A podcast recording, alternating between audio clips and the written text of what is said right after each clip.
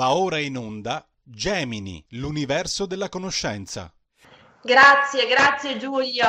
Solo una premessa, non sei solo un tecnico, sei soprattutto un tecnico Giulio, senza il tuo aiuto, senza quello del tuo collega Roberto Colombo, quindi senza la regia di RPL, i programmi assolutamente non potrebbero andare in onda, non potremmo far arrivare le nostre voci al pubblico e soprattutto raccogliere le fondamentali le importantissime voci del pubblico che sono il fondamento poi di tutto il nostro agire e di tutto il nostro operare qui in radio. Quindi non sei solo un tecnico, Giulio, sei soprattutto un tecnico. Grazie per tutto l'aiuto e per tutto il supporto. Naturalmente grazie e benvenuti a tutti voi che ci seguite. L'ha già detto il nostro regista, non è facile andare in onda oggi, non è facile proporre delle tematiche che esulino da quella che è la tragica attualità delle ultime ore, lasciatemi soltanto dire questo. Nell'ambito di questa trasmissione parliamo di conoscenza, parliamo di cultura, parliamo di sapere.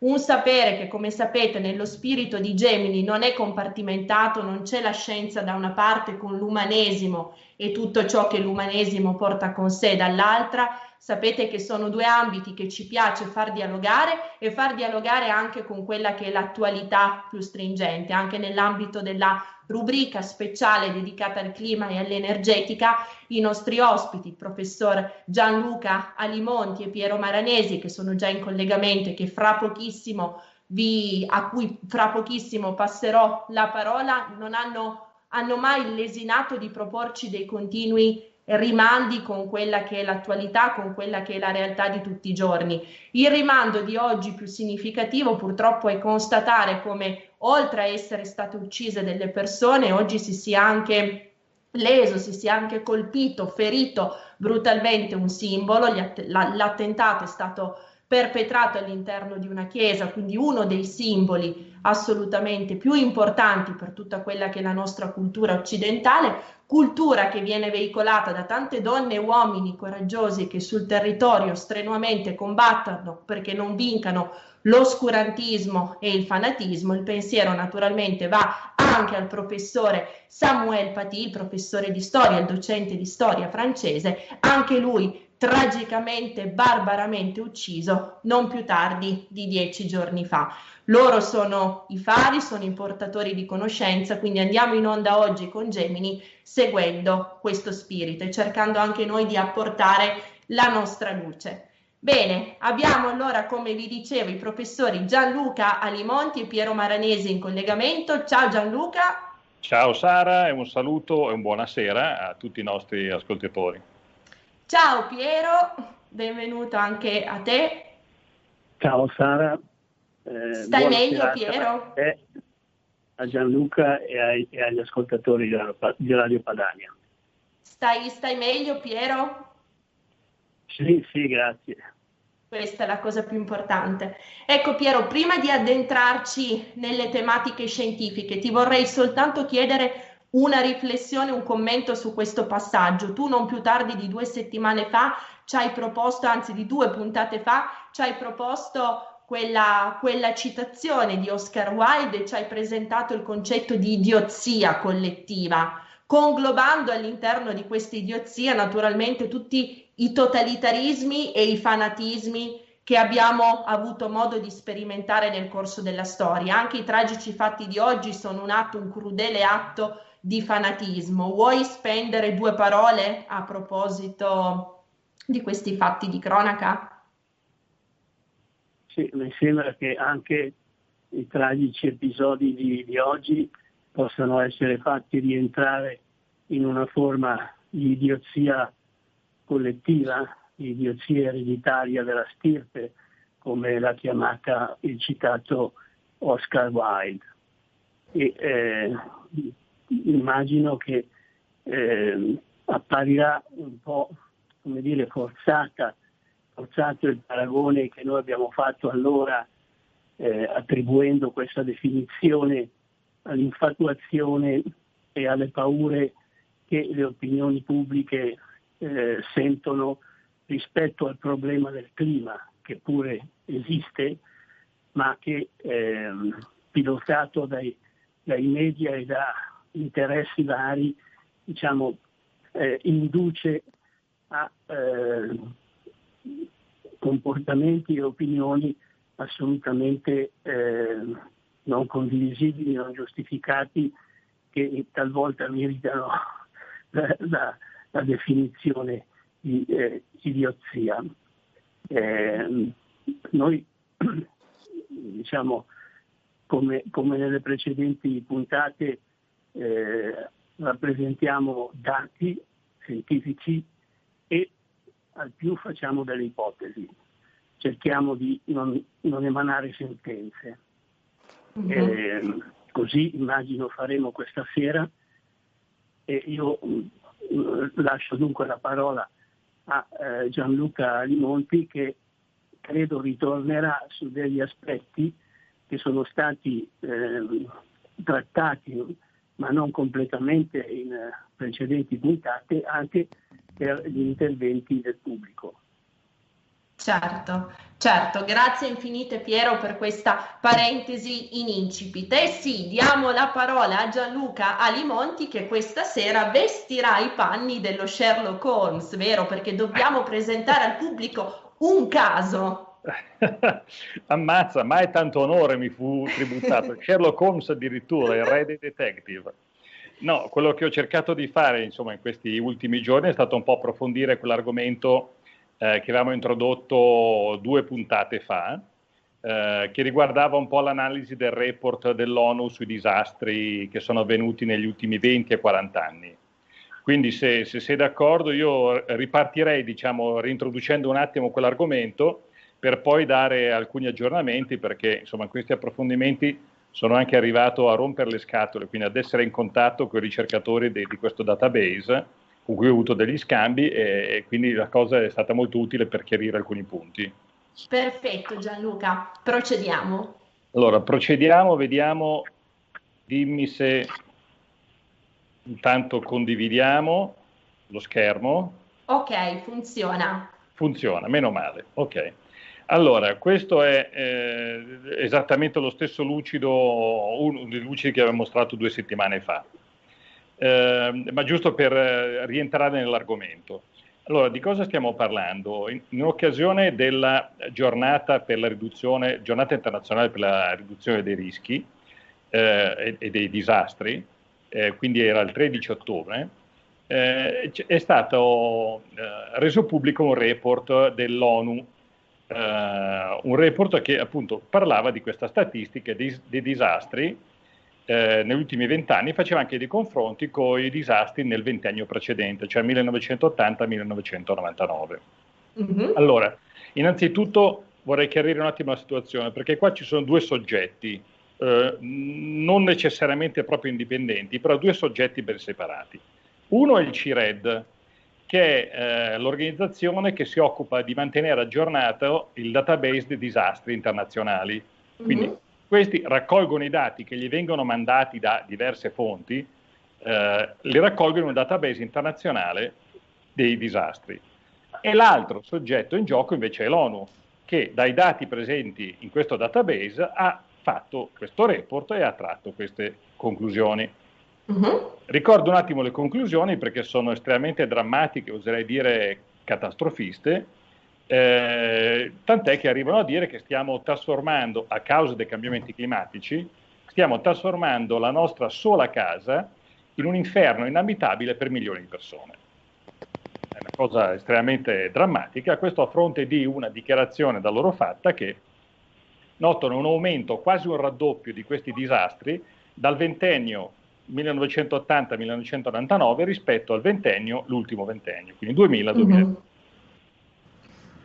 Allora, un'affermazione molto forte eh, che non mi torna assolutamente con altre informazioni a mia disposizione, a mia, ma pubbliche, che riguardano i vari disastri, i vari eventi estremi, eccetera. Quindi certo. ho cercato di approfondire l'argomento. Allora, innanzitutto eh, osservo che il grafico riportato nel report dell'ONU, quindi nel report di un paio di settimane fa, riporta il numero di disastri negli ultimi vent'anni. Eh, questo, oh, questo, questo, grafico è, mh, mm, a, a, prima vista si darebbe un grafico che non mostra alcun aumento, che non ha nessun andamento particolare, cioè quello che si suol dire un grafico piatto. Uh-huh. E quindi già uno dice, ma come, parlano di aumento di, di, di disastri, in questo grafico non si vede assolutamente niente. È vero, non si vede assolutamente niente, anzi facendo una, aiutami qui Sara, mi raccomando, una interpolazione, giusto? Mm-hmm. Cioè cercando di trovare qual è quella retta che meglio approssima questi dati, si scopre che è una retta discendente. Cioè, in altre parole, questa retta metterebbe in evidenza una diminuzione circa del 15% di disastri dal 2000 ad oggi. Mm-hmm. Questo Chi ad usum di coloro i quali seguono anche da video, la retta di cui parla Gianluca è quella che vedete tracciata in rosso sul, di- sul diagramma a destra. Esattamente, questa è stata un'estrazione dei dati del, del, del, del, grafico riportato nel report per poterci fare questa interpolazione, ok? Mhm. Quindi un, una, minima, una minima analisi di questi dati. Allora, ok, cerchiamo di analizzare questa affermazione perché è mhm. estremamente potente. Allora, allarghiamo un attimo lo sguardo. Questo è un grafico che riporta i disastri. Tra l'altro, Sara, ti chiederei è un po' descrittiva questa, questo racconto che, che, che, faccio, quindi magari aiuta, magari non vorrei fosse anche un po' noioso, aiutami a capire quando devo accelerare oppure spiegare meglio. Eh? Guarda Gianluca, la... finora per quello che concerne me io posso dire che tu sia stato noioso mai. Ah, meno male che non mai in fondo, meno male. eh sì, no. perché due negazioni affermano. Quindi... Eh, ecco, meno male. Vai. No, ma anche, ecco, eh, eh, eh, aiutami ad essere chiaro, ecco, per quanto eh. possibile. Allora, dicevo, questo grafico invece riporta i disastri, quindi essenzialmente gli stessi dati di prima, solo che anziché dal 2000 ad oggi, dal 1970 ad oggi. E in effetti si nota un'importantissima crescita dal 1970 al, sino a circa al 2000. Per chi non, non ha sott'occhio questo, questo grafico, diciamo che si parta da 80, 70, un ottantino, un centinaio di, eventi, di disastri, anche meno, nel 1970 sino a 360, 370, anche 400 nel 2000. Per cui la crescita c'è, sino al 2000. Quindi la conclusione a prima vista che trae l'ONU da questi dati, che ci, viene, eh, che ci parla quindi di un quasi raddoppio di, di disastri, eh, può sembrare ragionevole. Cioè, basato su questi dati è ragionevole. Per la precisione si passa da 4.212 disastri nel ventennio 1980-1999 a 7.348 nel ventennio dal 2000 ad oggi. Quindi a prima vista ci siamo.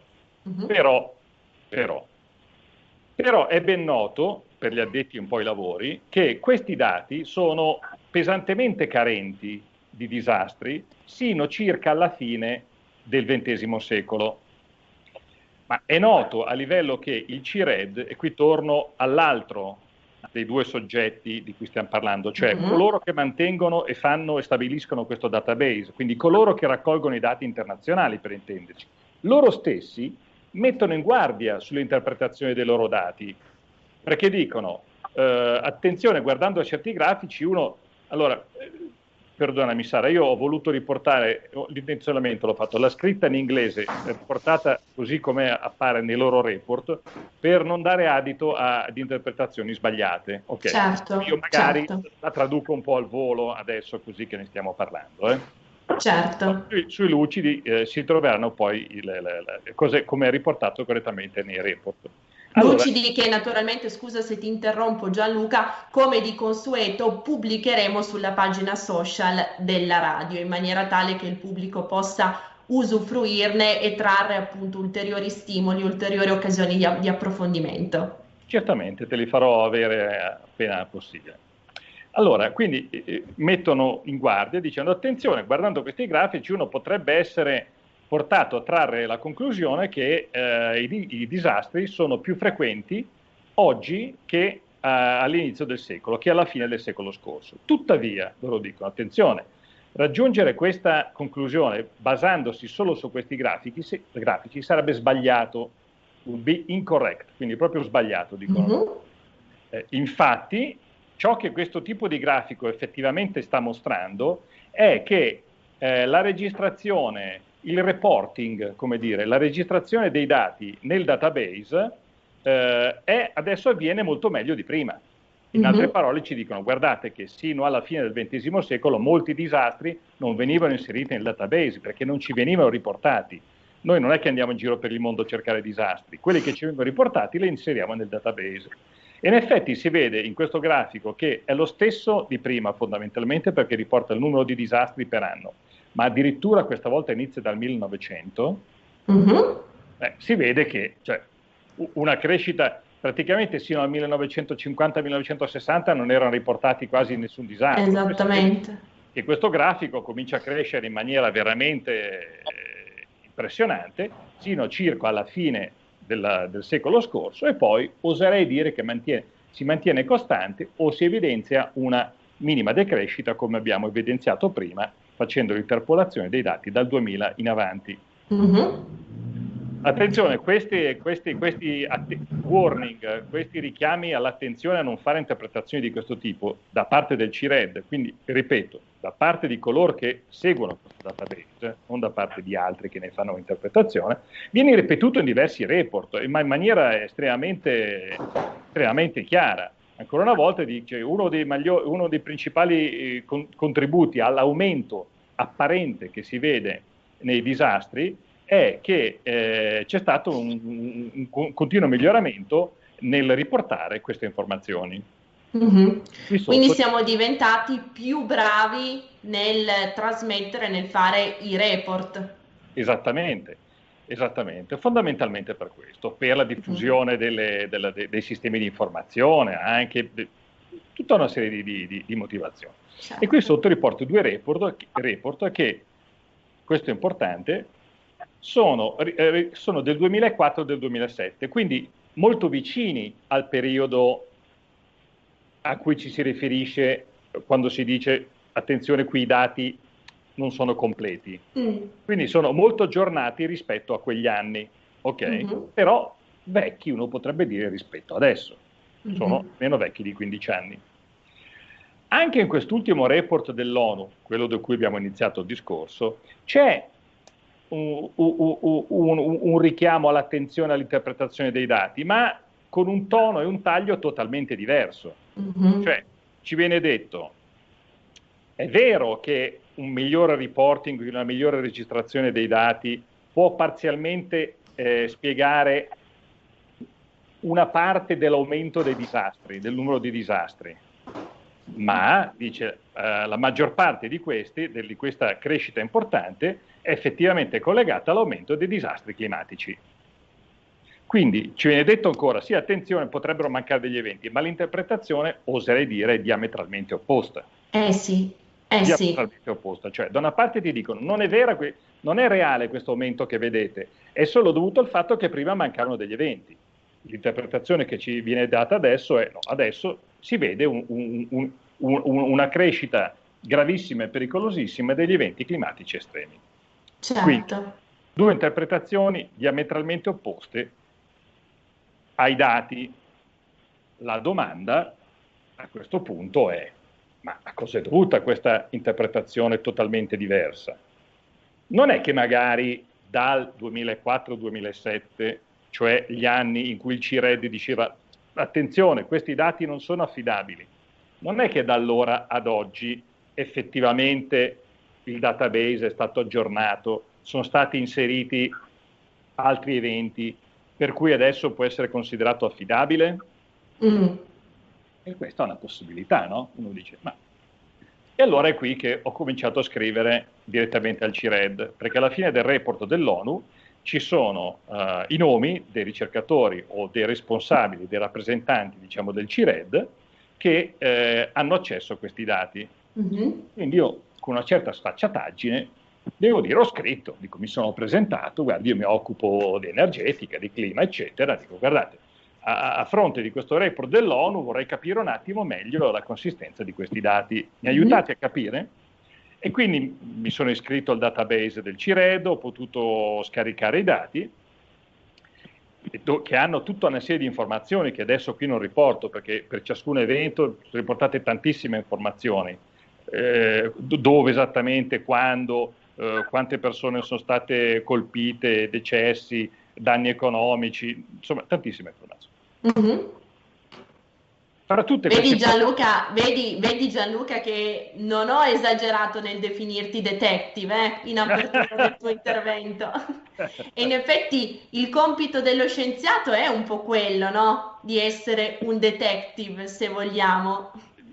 Direi, direi che in questo ritorno a una bellissima definizione di Piero di, di, di, di un paio di Bravo. puntate fa, che il, i ricercatori si nutrono di domande, no? fondamentalmente. Il detective penso che sia la stessa cosa, alle quali si spera ogni tanto di riuscire a dare qualche risposta, perché eh, se no sì. alla fine eh, il gioco non sarebbe divertente. Mi hai letto nel pensiero Gianluca, potrei quasi dirti elementare Watson. Elementare Watson.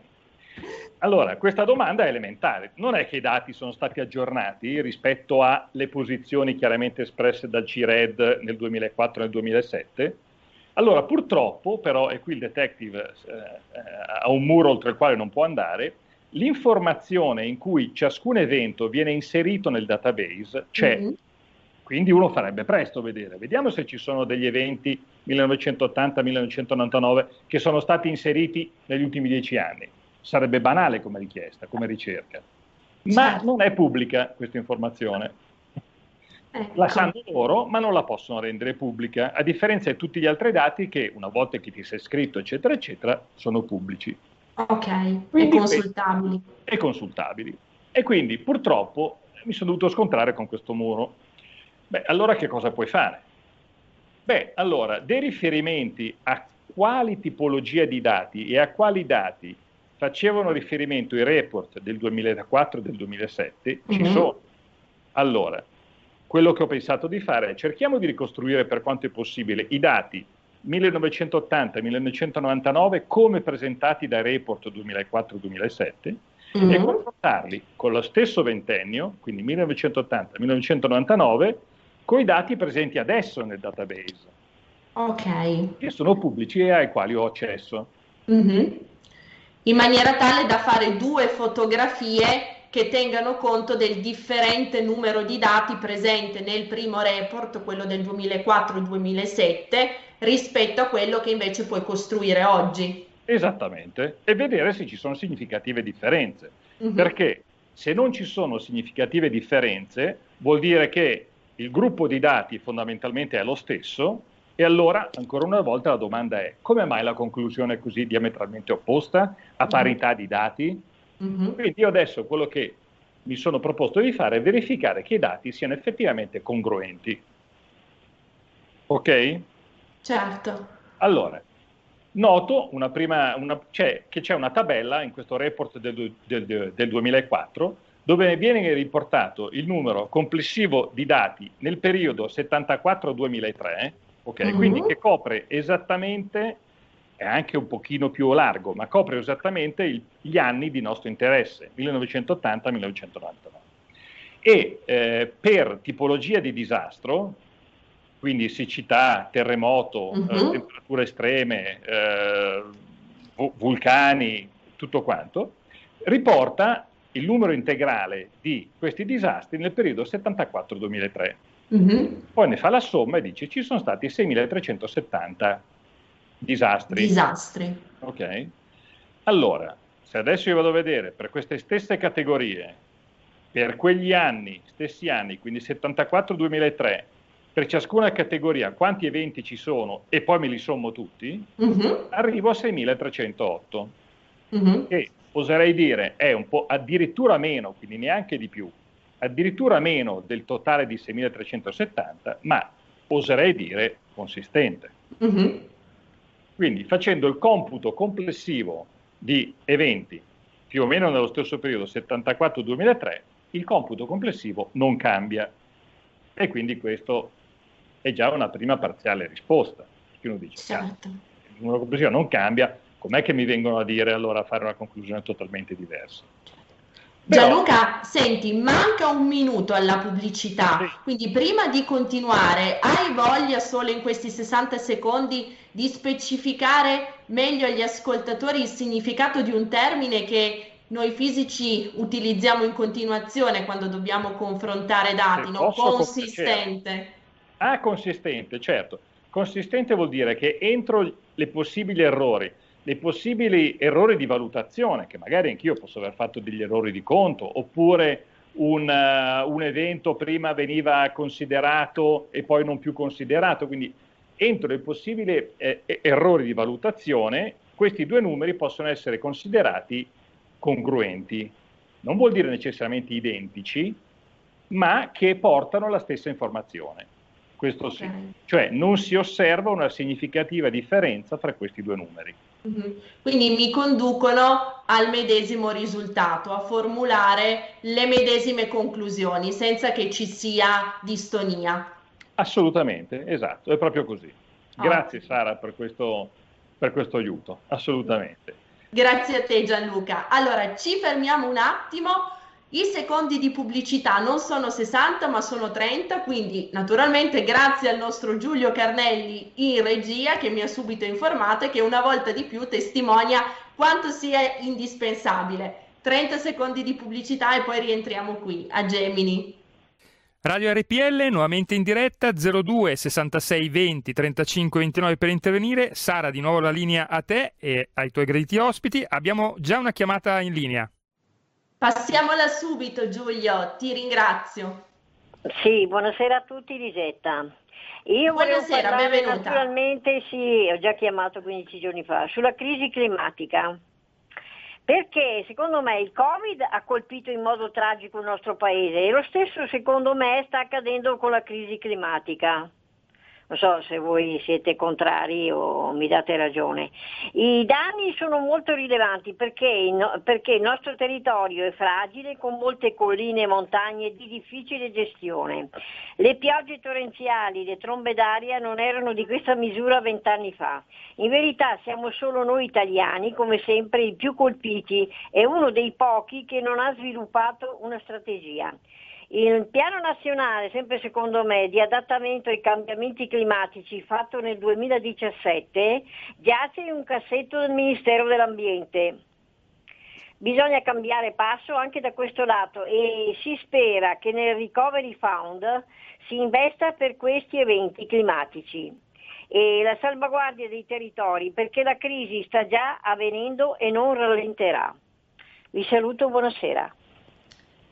Grazie, grazie Elisetta per l'intervento. Naturalmente do subito la parola a Gianluca e a Piero per commenti. Io mi limito soltanto a dire, dato che per carità giustamente ha citato il Recovery Fund, la cosa che prima ancora si dovrebbe sperare è che questo Recovery Fund sia consistente. Lasciami utilizzare questo termine Gianluca, dove con consistente intendo in questo caso qualcosa di realistico, di concreto e che arrivi e arrivi in primis per ristorare le economie degli stati occidentali duramente colpiti dal Covid, soprattutto la nostra economia, i nostri imprenditori che là fuori sono come degli eroi intenti a tenere su quello che è l'ossatura, quello che è lo scheletro produttivo del paese, oltre naturalmente andare a rimpolpare un po' quelli che sono i nostri ospedali purtroppo così tragicamente depauperati negli ultimi anni e i risultati anche in questo caso sono sotto gli occhi di tutti. Quindi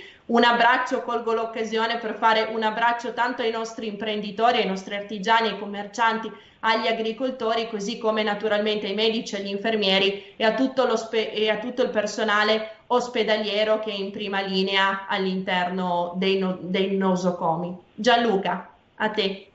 Dunque, quello di, di, di, questo tipo di eventi, tipo trombe d'aria, piogge torrenziali, eccetera, in particolare nel nostro paese ne abbiamo già parlato in dettaglio qualche puntata fa. Certo. Eh, eh, faccio solo un richiamo, quindi rapidissimo, per rispondere alla, alla gentile ascoltatrice, la quale ha messo in luce due punti che sembrano, possono essere correlati, ma che in realtà possono anche essere ben diversi e indipendenti. Uno è il punto dell'aumento o meno dei fenomeni estremi, quindi maggiori piogge estreme, maggiori quelle che adesso vengono chiamate bombe d'acqua, più mhm. trombe d'aria, cose di questo tipo. L'altro punto invece è l'effetto sul nostro territorio. Allora, eh, come già detto in precedenza, le osservazioni, i dati non mostrano alcun aumento di bombe d'acqua, anzi veramente le bombe d'acqua o sono sempre esistite o non esistono tuttora. Mm-hmm. Quindi eh, non ci sono variazioni significative, ancora una volta questo termine è significativo, cioè entro gli errori delle osservazioni, eh, che possono giustificare l'affermazione aumento di piogge estreme sul nostro territorio. Questo non è osservato. A fronte di questa non osservazione, però, è, è, è, è indiscutibile che il nostro è un territorio delicato, eh, che, lasciami dire Sara, anche noi concorriamo a renderlo sempre più delicato, andando magari a costruire dove non dovremmo, a fare quelle cose, certe cose dove non dovremmo farle, o magari a non ripulire certe aree alluvionali certo. che invece andrebbero pulite. Ecco, quindi certo. diciamo che noi ci mettiamo del nostro e eh, forse in parte anche per questo eh, certi eventi, che ripeto sono sempre esistiti nel nostro territorio, e, e, causano danni, danni economici, danni umani. Quindi eh, oserei dire che l'auspicio de, de, de, della, dell'ascoltatrice di investire di più per prevenire evitare questi danni mettendo a posto il nostro territorio, questo non può che essere condivisibile. Certo. Piero, vorrei sentire anche te su questo punto. L'intervento dell'ascoltatrice ha posto in luce quella che è una necessità fondamentale, ce la ricordava anche Gianluca, quella di distinguere sempre con scrupolo e attenzione le cause dagli effetti, se posso sintetizzare così. Sì, io devo dire che benché diciamo, eh, non siano condivisibili in generale eh, le opinioni dell'ascoltatrice per quanto riguarda il clima, in quanto non fondate su dati scientifici e io in proposito diciamo, cons- le consiglierei di vedere l'appendice di quel testo che abbiamo già avuto eh, occasione di citare, eh, che è quello di Ernesto Pedrocchi, il Bravo. clima globale cambia, quanto, quanta colpa all'uomo. all'uomo. Uh-huh. Nell'appendice c'è un capitolo proprio dedicato agli eventi climatici estremi in Italia. Mm, io però vorrei anche puntualizzare come opinioni di questo tipo eh, siano giustificate, al di là del, dell'apprezzamento che si dà comunque a coloro i quali si pongono questi problemi. Eh, sono giustificate, rimanendo alla situazione italiana, da alcuni dati obiettivi, per esempio ultimi, che cito, negli ultimi 50 anni c'è stato un aumento della, tempera- della temperatura media di circa un grado con incrementi più rilevanti al nord, aumento della frequenza de- nelle ondate di caldo, diminuzione del numero medio annuo di giorni con temperatura inferiore a 0 e a meno 5 gradi, arretramento dei ghiacciai, stazionarietà delle precipitazioni totali, un certo incremento della siccità agronomica, modesti incrementi delle intensità medie giornaliere delle, precip- delle precipitazioni. A questo va aggiunto peraltro che le evidenze di trend in crescita negli eventi estremi per l'Italia, tornado, grandinate, grandi alluvioni, eccetera, sono modeste, il che appare coerente anche con quanto lo stesso IPCC ha eh, talvolta evidenziato. Ora, queste diciamo, considerazioni chiaramente inducono eh, a estrapolare un'esperienza per così dire locale e temporalmente limitata, eh, generalizzando e in questo si, si incorre nell'errore.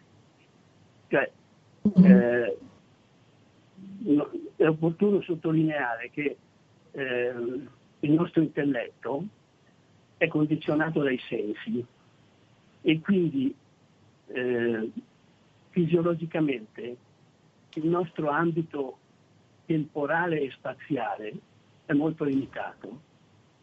Ah, sì. eh, invece quando si tratta di determinati fenomeni, tra questi per esempio il clima inteso in senso generale, allora si esula da questi ambiti.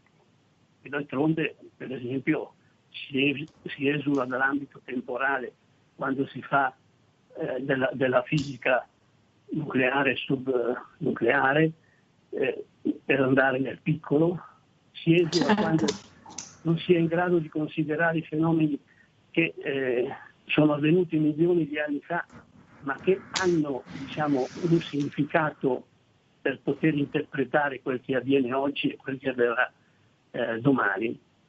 E eh, diciamo, ugualmente diciamo, una visione a livello globale eh, deve andare al di là globale eh, sul pianeta deve andare al di là dai limiti spaziali di una visione nazionale o regionale o ancora meno cui siamo portati.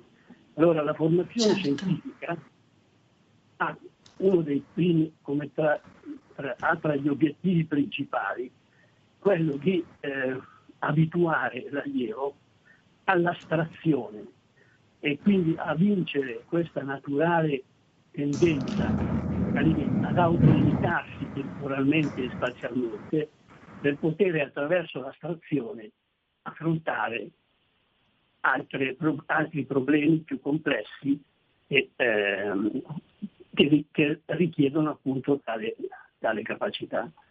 Quindi certo. eh, io spiego e giustifico diciamo, quello che è stato detto in questi termini eh, molto, molto generali. E, eh, non, è, non, entro ulteriormente nello, nello specifico perché eh, mi sembra che questo abbia fatto già eh, in buona parte Gianluca. Certo, ti ringrazio Piero per questo intervento che ci ha richiamato alla memoria un altro dei passaggi fondamentali che tra l'altro proprio tu ci avevi anche presentato all'inizio di questa serie dedicata al clima e all'energetica, la necessità dell'astrazione da quella che è la nostra quotidianità spaziale, da quelli che sono i nostri orizzonti spaziali limitati fisiologicamente dal fatto di essere umani, quindi limitati non solo spazialmente ma anche temporalmente, perché quando parliamo di scienza, quando parliamo di fisica, quando parliamo segnatamente di climatologia, dobbiamo abituarci a ragionare su degli orizzonti temporali che esulano totalmente dai ristretti parametri che rappresentano un'esistenza umana. Temporalmente enormemente limitata, enormemente breve rispetto a quelle che sono le scale temporali su cui si, si dipanano i fenomeni climatici. Eh, Gianluca, eh, manca grosso modo un quarto d'ora al termine della puntata, quindi procediamo sulle, sulle tracce di questo, non vorrei chiamarlo crimine, mi sembra una parola eccessiva, no. diciamo di questa procediamo dire, di questo mistero, ecco, di questa eh, indagine, eh. di questo mistero. Anzi no, Gianluca, ti fermo, scusa, ti ho dato la parola e te la tolgo subito perché c'è un'altra chiamata in linea. Pronto? Buonasera. Benvenuto. Pro- grazie, grazie. E io seguivo attentamente la vostra trasmissione, è molto molto interessante. Certamente che le disgrazie avvengono, sono avvenute prima, anche i tempi dei dinosauri, se vogliamo ma il discorso è un altro. Qui sono disgrazie anche un po' volute, se mi è concesso, perché io vorrei sapere, e ho fatto un lavoro che ho girato molto, avevo anche una divisina. Allora, detto questo, ma chi è che ha concesso tutte quelle licenze edilizie in zone in cui era alluvionabile, golenabile, di là c'era il rischio frane, di qua c'era il rischio e altri rischi. Siamo andati a fare degli alberghi dentro dei luoghi, senza offesa agli albergatori, per la carità di Dio. Da vergogna sì. Quindi, detto certe cose, anche chi concede le licenze edilizie o chi ha permesso uno scempio simile a distruggere un patrimonio bellissimo, avevamo delle montagne bellissime, avevamo delle zone bellissime, adesso sono pieni di palazzoni dove non dovevano essere, poi ha fatto tutti la sanatoria. Quindi sono disgrazie anche volute, ancora un po' facevano le case, i palazzi in mezzo, tra, in mezzo ai fiumi. Queste sono cose fuori da ogni è regola umana, sono quelli che hanno sbagliato tutto. L'uomo, certo, noi abbiamo colpa, abbiamo inquinato, abbiamo fatto tutto, siamo tutti colpevoli, ma anche chi ha concesso di fare tutto questo tempio e, e siamo tutti colpevoli assieme per il mancato rispetto alla natura. E, ai fossi, ai fiumi, non c'è pulizia dei fiumi, non c'è più niente e questa è una diga naturale. Grazie, arrivederci, buonasera. Grazie, grazie per questo intervento che richiama un altro concetto, quello della responsabilità. Eh, Gianluca, senza divagare troppo perché è importante che si seguano le tracce ecco, di questa indagine di cui tu ci stai facendo partecipi, due parole di commento sull'intervento del nostro ascoltatore e poi procediamo con la disamina delle tue slide. Eh, dunque, eh, l'argomento è esattamente quello che io accennavo prima nella risposta all'ascoltatrice precedente, no? Quindi un discorso è eh, la precipitazione estrema, per semplificare. L'altro è dove noi siamo andati a costruire, che cosa abbiamo fatto, dove non avremmo dovuto fare. E questo qui è esattamente il collegamento a chi ha dato l'autorizzazione per costruire lì. Direi che si sposa perfettamente con quanto dicevo prima. Tra l'altro, eh, permettimi una battuta, senza, così, è, venuta, è inevitabile sentendo la voce dell'ascoltatore, senza offond- offendere eh, nessuno, ci manca, ma era Bersani quello che hai chiamato prima. cioè, la voce oserei dire che o, o, è un imitatore o era lui, perché assolutamente, senza alcun dubbio. Va bene, niente, scusate. Bella questa, no, no, no. Se poi la provi a risentire nella registrazione, direi che è assolutamente la sua voce. Eh... No, credo, credo, che fosse uno dei nostri eh, fedeli ascoltatori da casale. Eh, credo di aver riconosciuto. Eh, ok, nostri... va bene, va bene. Allora, niente, se, se sei d'accordo vado avanti con, la, con, la, con l'indagine. Assolutamente sì. Ok. Allora, eravamo arrivati a concludere che nel complesso, più o meno in quel, in quel periodo, il numero complessivo di disastri riportati nel 2004 e presenti al database adesso è lo stesso. Voluto fare un passo in più. Adesso qui c'è un grafico, forse un po', ma adesso guido un attimo l'attenzione e vedrai che si legge facilmente. Questo è il grafico, vedi che va dal 74 al 2003, dei disastri anno per anno. Concentriamoci essenzialmente sulla linea marrone, ok? Sulla, eh, non su quella un po' ondulata, ma proprio sulla spaccata mm-hmm. marrone, ok? Eh, questa è, riporta esattamente il numero di disastri anno per anno. Quindi quello che ho voluto provare ad andare a fare adesso non è solo fare un confronto per categoria e il numero complessivo, ma fare un confronto anno per anno di mm-hmm. quelli riportati nel 2004 rispetto a quelli riportati adesso. Ok. Allora, questo qui è un grafico preso dal report del 2004, ok? Mm-hmm. Quello che ho fatto è che adesso vedrai che si sovrappone una analoga spezzata in azzurrino, in celestino, da mhm. confrontare esclusivamente alla spezzata marrone. Ok. Si vede? Sì. Questi sì. qui sono i disastri riportati nel 2020 nello stesso, dello stesso relativo agli stessi anni, quindi 73, 2000, 74, 2003 ancora una volta, vedi fondamentalmente le due spezzate, una volta una è un po' più sopra dell'altra, una volta si invertono, però fondamentalmente sono coerenti.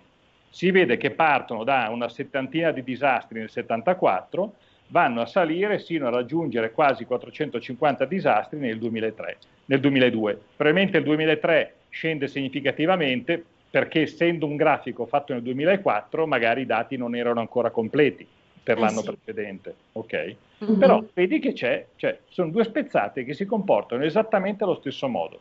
Ancora una volta direi che non c'è alcuna significativa, significativa differenza. Mm-hmm. Quindi fammi arrivare quindi alle, alle, mie, alle, alle momentanee conclusioni. Dal conteggio complessivo dei disastri non si evidenzia alcun significativo incremento, anzi, abbiamo detto che si evidenzia forse un decremento negli ultimi anni, ma sono mm-hmm fondamentalmente in accordo. Anche le analisi anno per anno mostrano un sostanziale accordo tra i dati a cui faceva riferimento il report del 2004 del, del CIRED, con quelli attualmente presenti nel database del CIRED. Quindi i confronti sia il numero totale di disastri del periodo sia anno per anno mostrano che i dati non sono cambiati. Mm-hmm. Ok?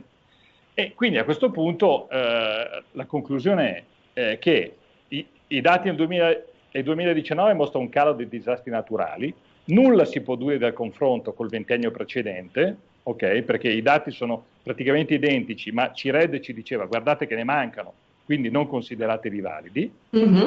Il messaggio che è stato diramato dall'ONU è di segno totalmente opposto. Parla di un aumento impressionante di disastri legati al clima negli ultimi vent'anni e stiamo trasformando la nostra unica casa in un inferno inabitabile per milioni di persone.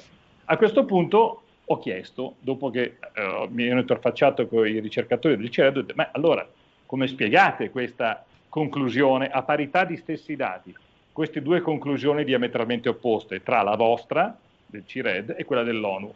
Mm-hmm. A questo punto i ricercatori hanno passato la, ba- la, la, la, palla, la patata bollente, la palla diciamo così, ecco.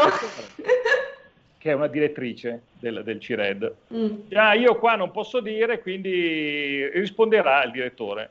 Il direttore mi ha risposto qualche giorno dopo, è stata una risposta, oserei dire molto diplomatica, diciamo. Eh che è molto diplomatica, dicendo no, ma in realtà è una leggera differenza nell'interpretazione dei dati, però ecco, potrà rispondere in maniera più precisa il rappresentante dell'ONU, tale McLean, che è colui che compare nell'ONU alla fine del report mm-hmm. eh, recente. Eh, quindi ha messo in CC anche questo McLean nella risposta, dice McLean potrà darle ulteriori specifiche, ulteriori risposte alla sua domanda. Sono ancora in attesa di questa risposta. Mm. Se non riceverò entro qualche giorno, io sono un po' un test de legno e tornerò alla carica. E certo, e certo.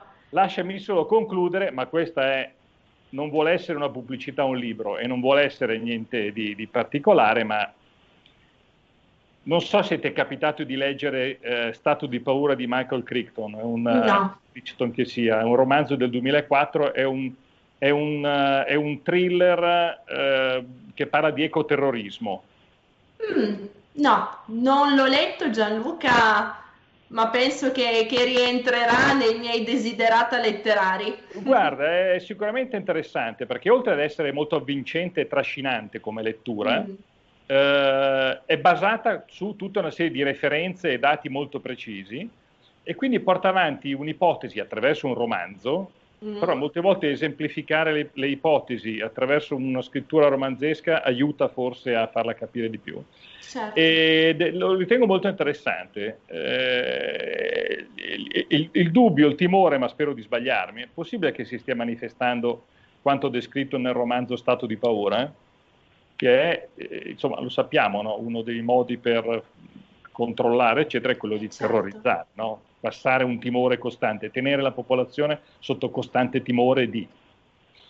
Io qui mi fermo perché se poi uh, avrai o qualcuno avrà occasione di, di, di leggerlo se ne potrà discutere, è molto carino come lettura. Assolutamente sì, grazie per il consiglio Gianluca, merita assolutamente approfondire e merita chiaramente ricevere questa, questa risposta del McLean. Ah, eh, io, insomma, mi, mi conosci, eh, io ci starò, ci starò, dietro, ci starò addosso, poi eh, vediamo come va.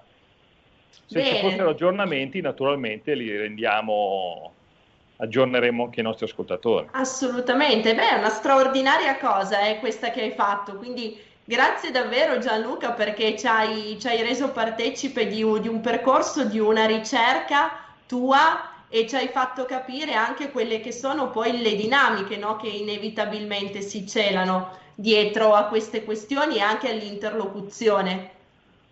Certo, certo. Diciamo che, ecco, abbiamo ancora tre minuti, mi dice il nostro Giulio Carnelli dalla regia. Piero, in conclusione, tutto quello che ci ha presentato Gianluca stasera apre, se vogliamo, anche... Eh, una, una falla, io la chiamerei proprio così, su quello che è una delle carenze a mio giudizio più rilevanti in questo momento all'interno del nostro Occidente e purtroppo per tante cose, nello specifico anche per quanto concerne la nostra Italia, cioè un diritto sostanziale alla conoscenza, che è stato tra l'altro recentemente il diritto alla conoscenza eh, ravvisato come uno dei pilastri dello Stato di diritto che rispetto a tante tematiche purtroppo viene ancora negato e negletto. Gianluca prima ci diceva che alcuni dati non sono accessibili, non sono usufruibili dal pubblico. Allora, sono d'accordo su quello che hai detto e vorrei eh, ritornare sull'intervento del, dell'ascoltatore precedente. Mm-hmm. Eh, eh, mh, insistere su una tesi che non è lontana da quella che ho sostenuto precedentemente dopo l'intervento dell'ascoltatrice, cioè l'ascoltatore diciamo, prende atto, come tutti noi, di una serie di danni all'ambiente che sono antropici, sono dovuti all'intervento dell'uomo. Eh, è inutile fare una, un elenco, sarebbe troppo lungo, ma da questa eh, esperienza naturalmente è molto facile poi trascendere e eh, ritenere che a livello antropico si eh, determinino delle conseguenze anche in ambiti in cui invece queste, queste conseguenze non sono sensibili. E questi ambiti certo. sono per esempio quello che ha trattato adesso Gianluca, eh, è quello che è stato anche messo in, in evidenza nelle volte scorse in, nell'antitesi tra un, un interessantissimo articolo eh, di Science e mm-hmm. un'affermazione portata da ANSA completamente sballata. Però, ripeto, c'è una giustificazione al consenso su queste eh, estremizzazioni sballate eh, che per quanto riguarda le eh, questioni climatiche è molto preoccupante. Certo, certo. Bene, grazie, grazie Piero per questa conclusione, grazie naturalmente a Gianluca per tutto il materiale, per tutte le riflessioni che ci hai proposto quest'oggi. Siamo in chiusura anche questa volta il tempo è volato, quindi io vi do appuntamento alla prossima settimana perché eh, vogliamo sapere come procede l'indagine, no? ah, se ci saranno aggiornamenti, guarda, ben felice di darli. Ottimo, ottimo, grazie, grazie Gianluca. Ringrazio naturalmente tutti voi che ci avete seguito, gli ascoltatori che sono intervenuti, ringrazio il nostro Giulio Carnelli in regia. Al solito, come dico sempre, siate i vostri sogni, buona serata e non cambiate frequenza perché come ci ha ricordato in apertura Giulio Carnelli, fra poco manderemo in diretta il commento di Matteo Salvini a proposito dei tragici fatti occorsi quest'oggi in Francia. Grazie per l'attenzione, buon proseguimento e a presto.